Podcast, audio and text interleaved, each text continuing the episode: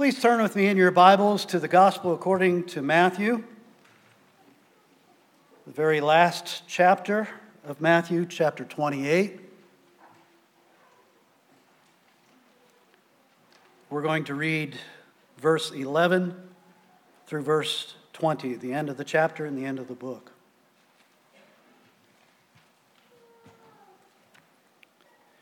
Matthew 28, verses 11 through 20. Please give your full attention. This is the very Word of God. While they were going, behold, some of the guard went out into the city and told the chief priest all that had taken place. And when they had assembled with elders and taken counsel, they gave a sufficient sum of money to the soldiers and said, Tell people his disciples came by night and stole him away while we were asleep. And if this comes to the governor's ears, we will satisfy him and keep you out of trouble. So they took the money and did as they were directed. And this story has been spread among the Jews to this day. Now the eleven disciples went to Galilee, to the mountain to which Jesus had directed them. And when they saw him, they worshiped him, but some doubted. And Jesus came and said to them, all authority in heaven and on earth has been given to me. Go therefore and make disciples of all nations, baptizing them in the name of the Father and of the Son and of the Holy Spirit, teaching them to observe all that I have commanded you. And behold, I am with you always to the end of the age. Do any of you remember Baghdad Bob? This goes 20, back 20 years to the Iraqi War, the war in Iraq. Baghdad Bob was the uh, information minister, I think was his official title, something like that. He was the one who spoke for Saddam Hussein, the dictator of Iraq, the oppressive dictator, the tyrant. He would send out Baghdad Bob, that was again just his nickname, I couldn't pronounce his real name but that's the name he was given because of the way in which he would give reports every day of what was happening in Baghdad as the American troops were storming the city, taking over the streets, and totally defeating the Iraqi armies. I looked back and found some exact quotes from you from Baghdad Bob, what he said to the media while this was happening in Baghdad. There are no American infidels in Baghdad, never. I triple guarantee you there are no American soldiers in Baghdad. The infidels are committing suicide by the hundreds at the gates of Baghdad. Be assured, Baghdad is safe, protected. They are retreating on all fronts. Their military effort is a subject of laughter throughout the world. Now, Baghdad Bob was ridiculed around the world for saying audacious lies when the truth was obvious to anyone else. But that's not really surprising, is it? Especially that a tyrannical government that try, would try to do that. But honestly, do you know of a government that's ever existed on this planet that didn't try to do the same thing to some degree or another? Every government that's ever existed has tried to get the people under their rule to believe their preferred narrative, which reflected their worldview, their political views, their ethics, whatever. To get the people to believe their narrative, no matter whether it fit reality or not. That's just the way human societies and a fallen world work. In our country, that narrative changes about every four or eight years. I've called this sermon a tale of two tales. A tale of two tales, not a tale of two cities, but a tale of two tales, two stories. A tale is a story or a narrative that, according to the dictionary, relates the details of some real or imaginary event. Now, we tend to associate the word tale with a fictional story, a tall tale or a fairy tale. But a tale can be about what really happened, a real historical event, or it can be about something that's made up. And that's why it's so important as we look at the end of Matthew's gospel to decide whether this is a tale that is made up, or it is a tale that reflects, that tells the actual history of what happened. It's essential. Every single living human being has to make a decision about this tale that comes at the end of Matthew's gospel, as well as about his whole gospel. I've always enjoyed studying history, and especially church history. But as I studied it in college and then more in depth, in especially church history in seminary, one thing I quickly realized is if you're going to pick up a history book and begin to read it and try to find out what happened in the past, you better start by researching the background and beliefs and philosophy and political views of the guy who wrote the history book. Because he's going to put a slant on the events of history that reflect what he believes. And so, for instance, course, for me, Reformation history is one of my favorite parts of church history. But you're going to get a different slant on Reformation history if you pick up a book written by a Catholic scholar than you would if you picked up a book by a Baptist scholar. Or you get a slightly different slant even between a Baptist scholar and a Presbyterian scholar, because they're going to focus on the things that uphold and confirm what they believe and downplay or even ignore things that don't fit with their view of reality. As the old saying goes, history is written by the victors. And that's certainly been true throughout history. How does this affect the Bible?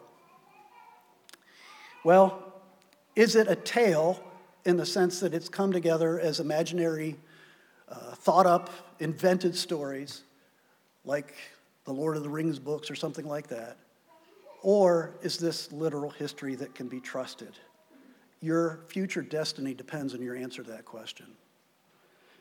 The tale of the resurrection of Jesus Christ has divided everyone ever since it happened. I want to take you back to the end of chapter 27 for just a moment. You'll see there, beginning verse 62 at the end of chapter 27, this is what took place right after Jesus Christ died his, his horrific death on the cross. When he was taken down from the cross, laid in a new tomb uh, nearby, and a big stone was rolled in front, front of the entrance to that tomb. This is what happened according to Matthew next.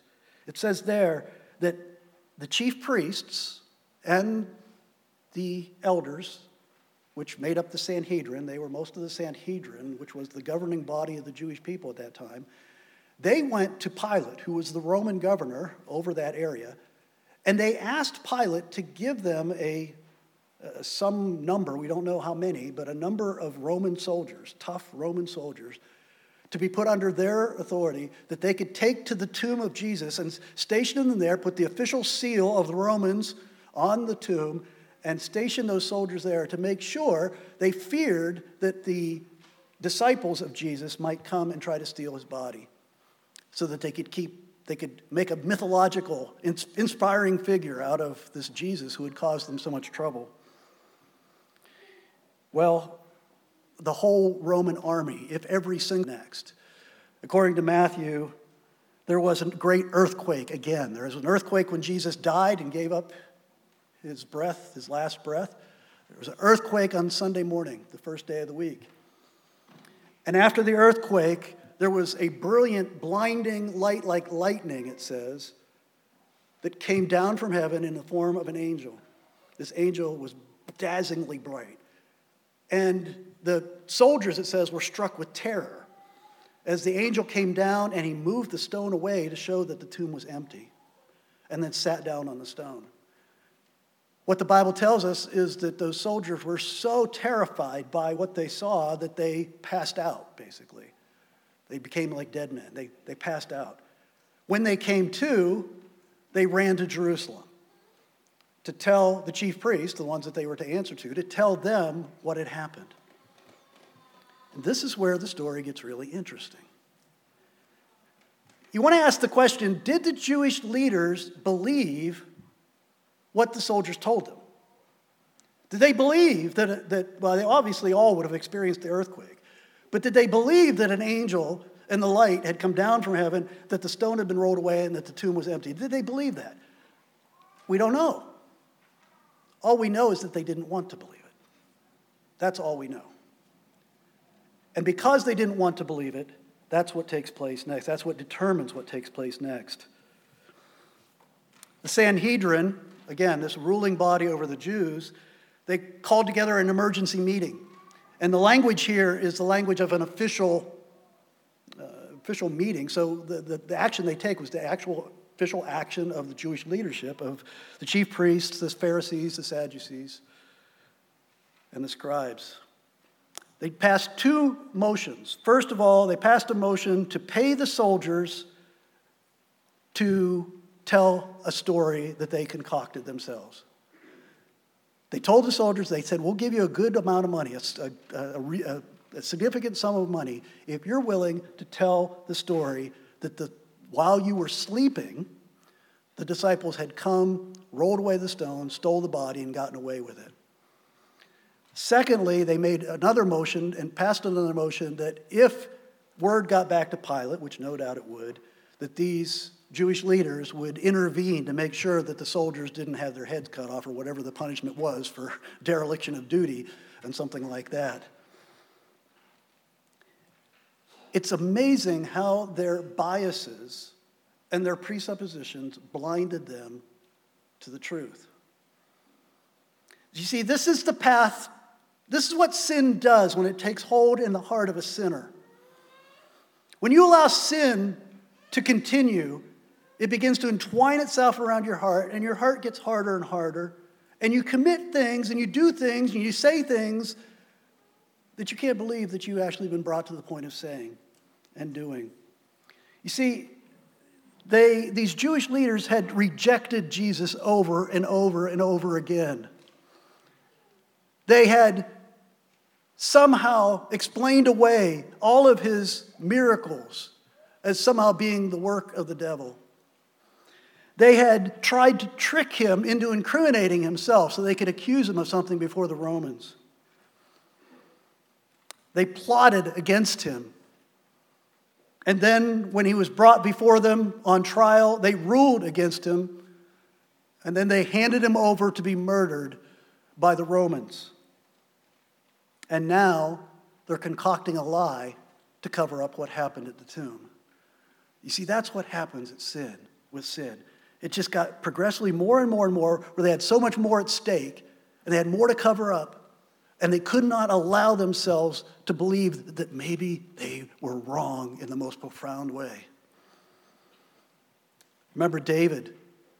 David simply was lusting after his neighbor's wife on the roof of his house, but that lust turned into adultery.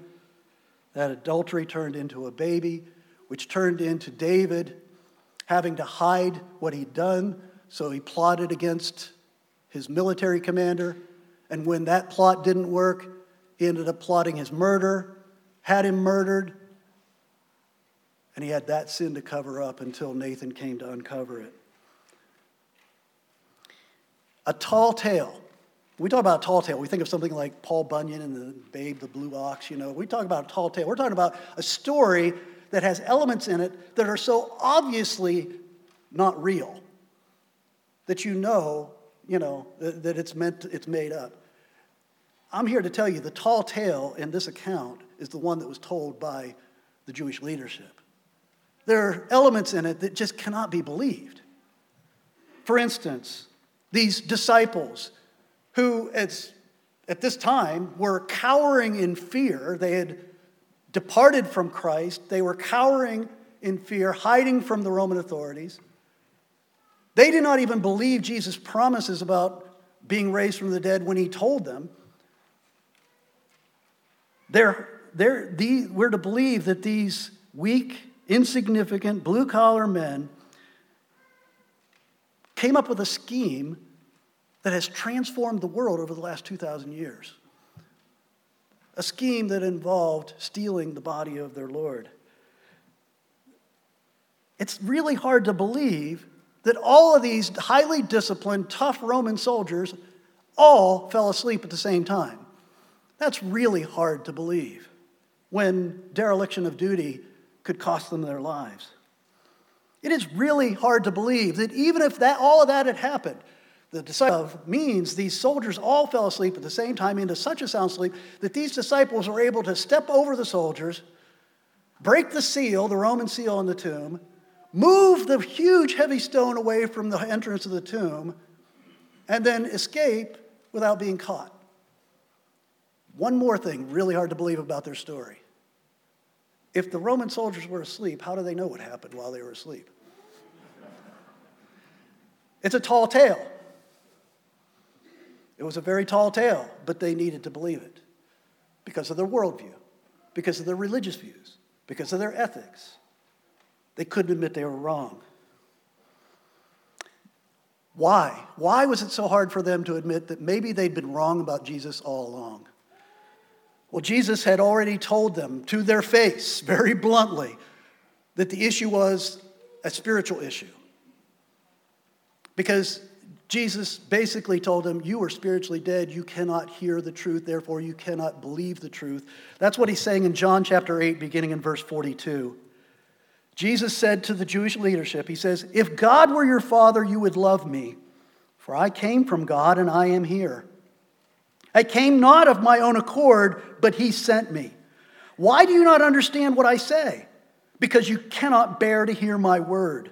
You are of your father, the devil, and your will is to do your father's desires. He was a murderer from the beginning and does not stand in the truth because there is no truth in him.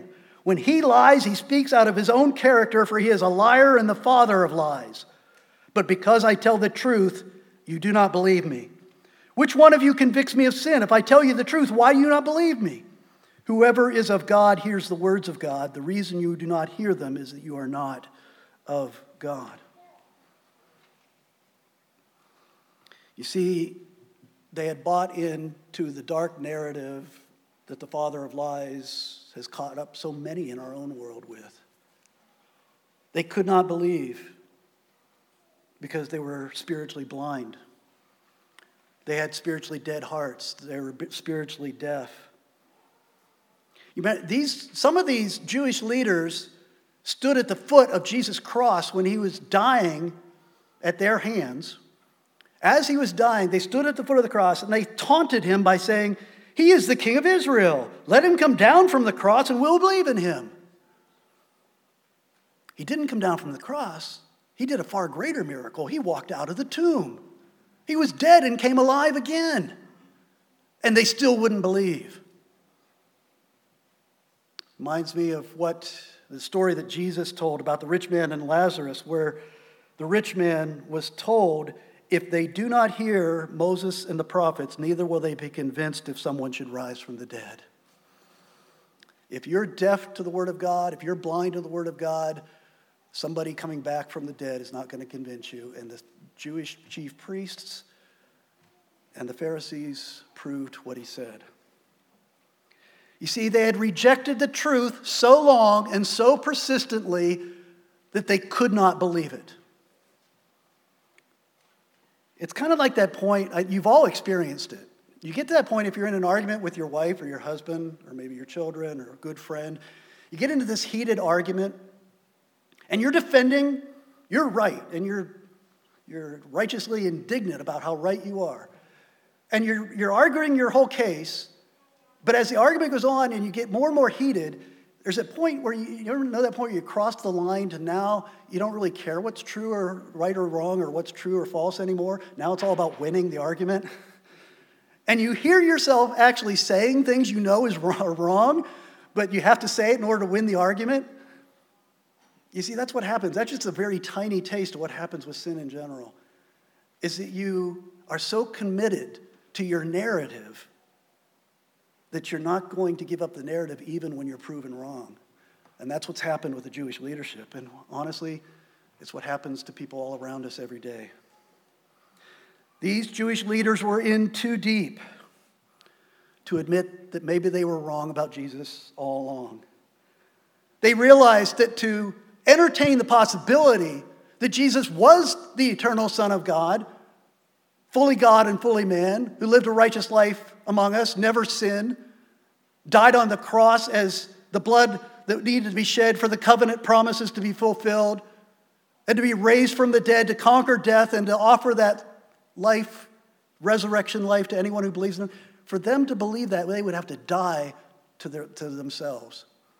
They would have to deny everything they've held on to and believed and taught and pushed upon other people so strongly. And so they bribe the soldiers and cover up the true report. It says in verse 15 this is a story that has been widely circulated among the Jews to this day. Matthew's probably writing this about 30 years later, and this still was the main narrative, he's saying, among the Jewish people. This is still the narrative of what this lie that was been told by the Jewish leadership. But let's talk for a minute about the true tale, because there are true tales.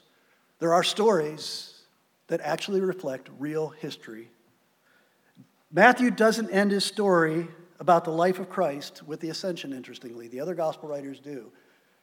But Matthew ends not with the ascension, where Christ, after having been raised from the dead, he ascended to heaven and, and, and took his seat at the right hand of God the Father. He doesn't end his story there. He actually ends it with a teaching session that Jesus had with his disciples just a few weeks earlier.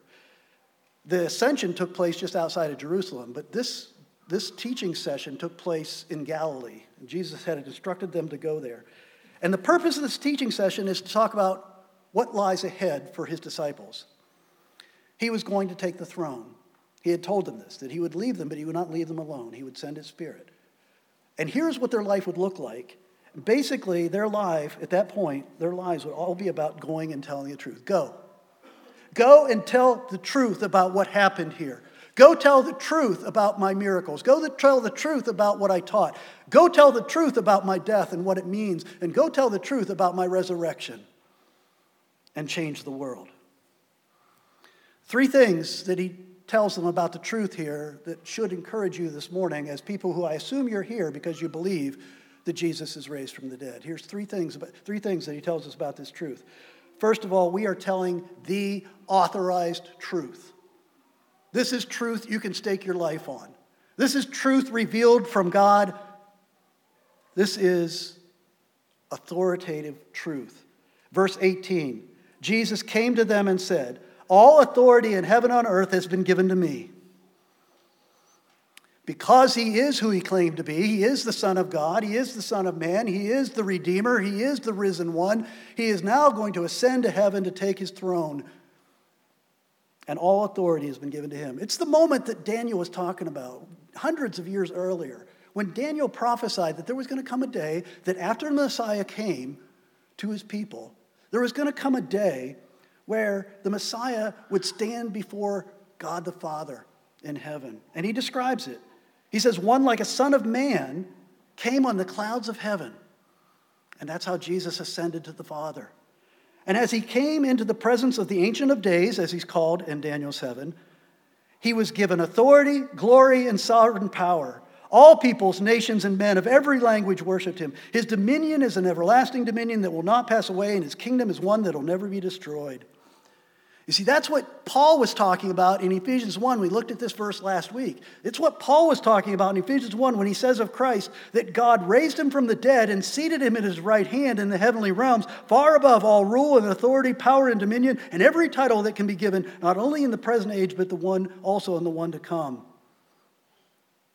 In other words, the gospel is the truth. It is the authorized truth of the one who is the King of kings and the Lord of lords. Because of that, the truth cannot be chained. It cannot be changed, and it certainly cannot be chained by any tyrant of any government, by any religious leader. Paul said, as he sat in a Roman prison in chains. And what's interesting is that as God's people, as they go and tell the truth to the world, as they suffer for telling that truth, like Paul did and the other apostles did, as they suffer, as they're imprisoned, as they're even uh, put to death as martyrs for the sake of the truth that they are telling, their suffering, their death, it actually confirms that what they say is true. Because that's the one other element of the Sanhedrin story that they told the soldiers to tell to the people. That's the other element that's not believable. Is that these disciples would go to their death for a lie. That they would allow themselves to be put to death for something that they had dreamed up on them, by themselves that had no basis in reality. When we suffer, even when we die for what we say is true, we tell the world we're willing to stake our life on what we tell you. We live in a pluralistic society, and there are many, many benefits to living in a pluralistic society, many benefits that God's people, churches in history have not experienced. We have freedom here, like so few brothers and sisters in Christ are experiencing now and certainly have experienced in history. It's a great blessing to live in a pluralistic society, but the downside is, is we start to believe a lie. That their truth is just as valid as our truth. That those beliefs are just as meaningful and important as our beliefs. That what we say, you know, I think in our culture, we just face this attitude of who gives you the right to tell me what is true? Who gives you the right to tell me what really happened at the tomb of Jesus Christ? Who gives you the right to tell me that Jesus Christ is the King of Kings and Lord of Lords? Who gives you the right to tell me that believing in Christ is the only way to be forgiven, to be reconciled to God, and to live eternally in, in paradise. Who gives you the right to say that? And our answer is simply Jesus Christ, our risen Lord. He gives us the right. It's the authorized truth. The implication of that then is the second thing that Jesus emphasizes this is a universal truth. In verse 19, he says, Go and make disciples of all nations. Go to all nations and tell the truth. When Jesus came the first time, he performed miracles, he cast out demons, and he said that these were signs that he had come to bind the strong man. That's why he came the first time, to bind the strong man. And in Revelation 20, it tells us what that binding of the strong man was about. It says that not, not that Satan would be rendered inactive, because obviously he's been very active for 2,000 years, but the binding of the strong man, according to Revelation 20, is that he would no longer be able to deceive the nations. And that's why you have the book of Acts, which describes the gospel going from its Jewish nation out to all nations. Christ's death and resurrection, he is now King of Kings and Lord of Lords. And this is a message that is go to every nation, to every person, it is not an American gospel, it's not a South American gospel, it's not an African gospel. It is a gospel for any sinner in need of grace. The gospel is not our story, it's not our tradition, it's not our religion. It is the only way to the Father. There is no other name under heaven by which we must be saved. I know that's not popular in this culture, but if you're going to tell the truth, you've got to be prepared to say that. Say it tactfully, say it gently, say it humbly, but say it. There's only one way to the Father. And if you're not in Christ, you're lost. And then finally, Jesus tells his disciples not only is this the authorized truth of the King of Kings, not only is it a universal truth for every sinner, no matter where you may find them, it is the transforming truth. It is the truth that must change your life forever. He says the mission is to go baptizing them and teaching them to obey everything that I've commanded you. You can't say you believe what the, the hist- you can't say you believe the historical record of what happened at the tomb and then live your life the way you've always lived it. It's got to transform you. Telling the truth is not enough. We must train people in what it is to live by the truth. Because Jesus said, if you love me, you'll obey my commandments. You'll follow me as your Lord and Savior. The only resurrection, it's only the resurrection of Christ that can explain what happened in history. You know, Christianity is the only religion that is based on a historical event that has no merit whatsoever unless it accurately, perfectly relates what happened in history. But that's the only thing. The fact that it did happen is the only way you can explain the way that the church has spread the truth to the world and turned it upside down, in the words of the book of Acts. If Jesus is alive, then the Bible is true. And the implications of that must transform your life. Must transform your life. If the Bible is true, it defines who God is. If the Bible is true, It explains how the world got here, let alone you and I got here. If the Bible is true, it shows us what the purpose of history is from beginning to end. If the Bible is true, then it accurately shows us what the future holds for us. And if the Bible is true, then it tells you this is the right way to live your life. This is the way. Back in, 2020, so it's only two years ago, Lifeway, Lifeway Research uh, did a poll, a survey of, of the American population. And after that survey, what they concluded was that two thirds of American adults say that they believe the biblical accounts of the two Luke and Mark relate about what happened at the tomb literally happened, that he was physically raised from the dead. Two thirds of Americans believe that. That's hard to believe. And one of, the, one of the writers responded by saying, This exposes the danger of cultural Christianity, the vague assent to the Christian beliefs without any evidence of actual faith in Christ. They need to understand what difference it makes that Jesus rose from the dead. We need to show them that it makes all the difference in the world, and that if Jesus is risen, he is also Lord. Like Paul said, as we read earlier, and Pastor Owen commented on it from 1 Corinthians 15 if Christ has not been raised, then our preaching is in vain. If Christ has not been raised, then our faith is in vain. If Christ has not been raised, then our faith is futile and we are still in our sins and without hope. And if Christ has not been raised, then we are of all people most to be pitied because we are a people who have based our whole lives and our whole hope for the future on a fairy tale.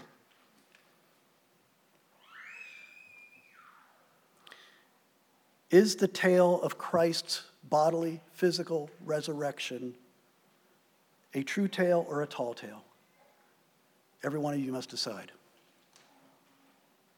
Your life in this world depends upon it, and certainly your future destiny totally depends upon it. G.B. Hardy once wrote that there are only two questions that we need to ask about our future. First of all, has anyone ever defeated death? Has anyone ever defeated death? Second question, if so, did that person make a way for us to defeat death also? Those are the two questions you need to answer about your future. You don't have to worry about anything else. Greg Gilbert said Christians aren't making a religious claim when they say Jesus rose from the grave, they're making an historical one. They're saying that this thing happened just as surely and really as it happened that Julius Caesar became emperor of Rome. It's the kind of claim that can be thought about and investigated. It can be judged and you can come to a conclusion about it. And I would add to that, you must come to a conclusion about it. You don't have a choice. We live in a world full of lies and liars. And the reason the Lord left us here, the reason He didn't immediately after His resurrection institute the, the fullness of the kingdom of God, take away sin and death and suffering and brokenness, and establish the new heavens and new earth, the reason that we're here today is because we are sent here to be truth tellers. To tell the world this truth Jesus is raised from the dead and all the implications that go along with that. This is an authoritative truth, it's a universal truth, and it is a truth that is transformative. Last week we saw, looking at Zechariah's prophecy related to Jesus entering Jerusalem the last week of his life, we saw that Zechariah promised that when the king came, this messianic king, that he would extend his reign to the ends of the earth and he would do it by speaking with armies, but by speaking peace. And this is the peace that he speaks. The gospel of Jesus Christ is what brings the impact of his kingdom to every corner of the earth. And we are privileged to be a part of that great effort. We need to repent of our efforts to be respectable in our pluralistic culture. We need to repent of being ashamed of the truth that has changed our lives.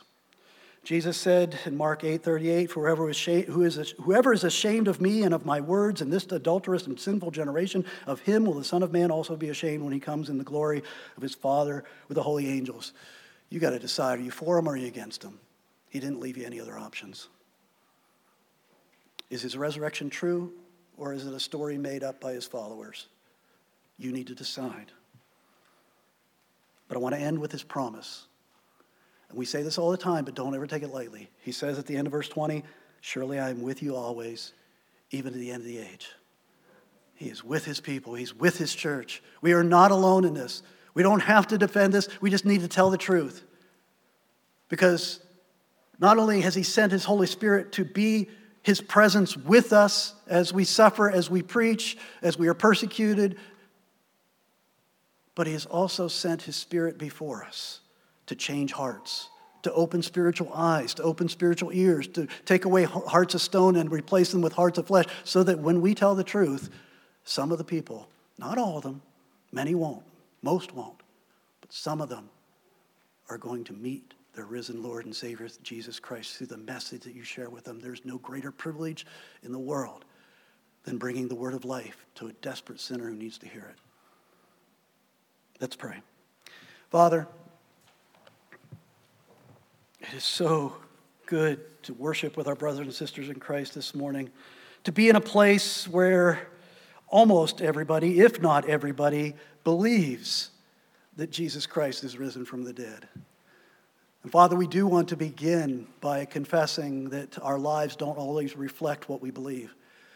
Too often we are like those people who say they believe, but it doesn't make any impact in the way they talk, the way they think, the way they interact with others, and ter- certainly not in terms of where they place their hope and find their greatest treasure. Father, I pray that this Easter would be a time for us to renew our commitment to the truth and, in a deeper sense, to renew our commitment to Jesus Christ, the risen one, who is our life, who is our hope. We pray in Christ's name. Amen.